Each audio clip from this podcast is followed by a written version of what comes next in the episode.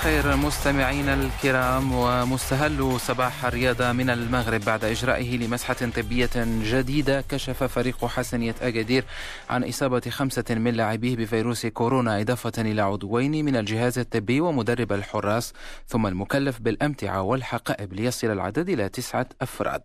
وأشار النادي في بيان نشره مساء أمس أن الإجراءات الضرورية تم اتخاذها تبعا للبروتوكول الصحي المعتمد وبتنسيق مع اللجنة الجهوية لمحاربة وباء كورونا. هذه المستجدات تأتي قبل أيام من مباراة الحسنية أمام الوداد البيضاوي لحساب الجولة الثامنة والعشرين من البطولة المغربية المقررة الأحد المقبل. هذا وكانت الجامعة قد قررت سابقا عدم تأجيل أي مباراة بسبب تسجيل حالات لوباء كورونا إلا في حال وصول عدد الحالات إلى سبع. ما يجعل مباراة الحسنية والوداد تحافظ على برمجتها يوم الأحد على الساعة السابعة. مساء بالتوقيت المغربي.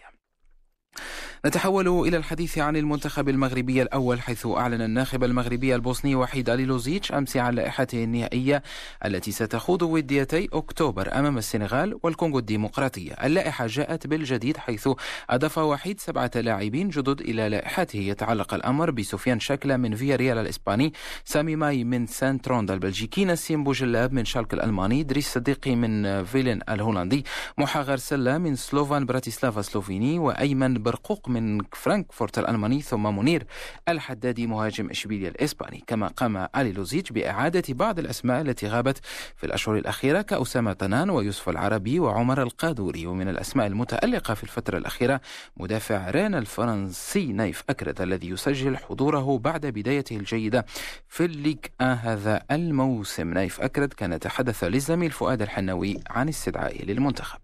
أي واحد كي كيتمنى يحمل القميص ديال المنتخب الوطني. الحمد لله كنت في كنت في شحال من rassemblement مع المنتخب. donc المنتخب دقتو ودابا الهدف ديالي هو أنني نبقى نتعيط كل stage شحال هادي كنت كنتعيط مرة مرة لا. donc الهدف ديالي هو أنني نتعيط ونكون مع مع ال groupe ديما وإن شاء الله يكون خير.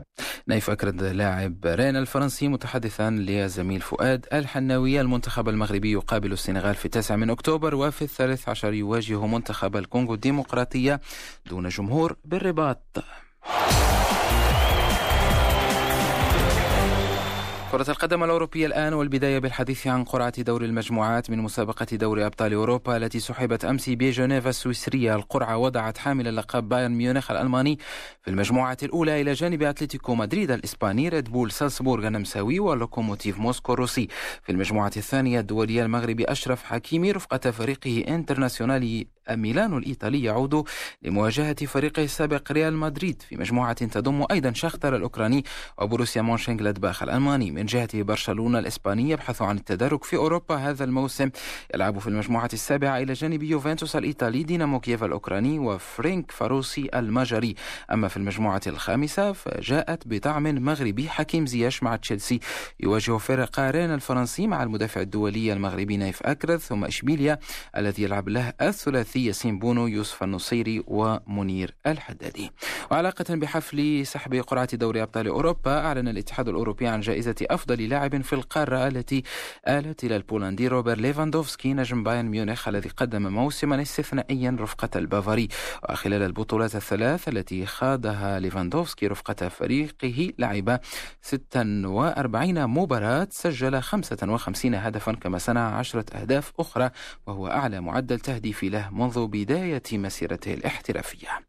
نتحول إلى الحديث عن الدوريات الأوروبية والبداية من إسبانيا حيث حقق برشلونة أمس فوزا كبيرا على مستضيفه سيلتا فيغو بثلاثة أهداف نظيفة ليرفع رصيده إلى ست نقاط من مباراتين من جهته قاد المغربي يوسف نصيري فريقه إشبيليا لفوز متأخر على ليفانتي بعد أن سجل هدف الفوز في الدقائق الأخيرة من عمر المباراة. وفي إنجلترا أكمل أرسنال عقد الدور الربع النهائي من كأس الرابطة الإنجليزية بفوزه على ليفربول بركلات الجزاء بعد انتهاء الوقت الأصلي بالتعادل السلبي وأوقعت القرعة التي سحبت بعد انتهاء المباراة أرسنال في المباراة المقبلة مع مانشستر سيتي حامل اللقب في أقوى مباريات الربع النهائي فيما يلعب إيفرتون مع مانشستر يونايتد وستوك سيتي أمام توتنهام وبرنتفورد مع نيوكاسل.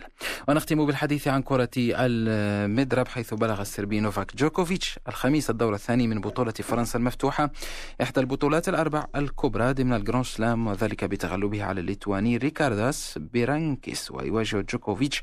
بطل رولان غاروس عام 2016 الكولومبي دانيال جالان الذي تغلب على الأمريكي تينيس ساندغرين. بهذا مستمعينا الكرام نضع نقطة نهاية لصباح الرياضة إلى موعد الرياضي. لاحق إلى اللقاء.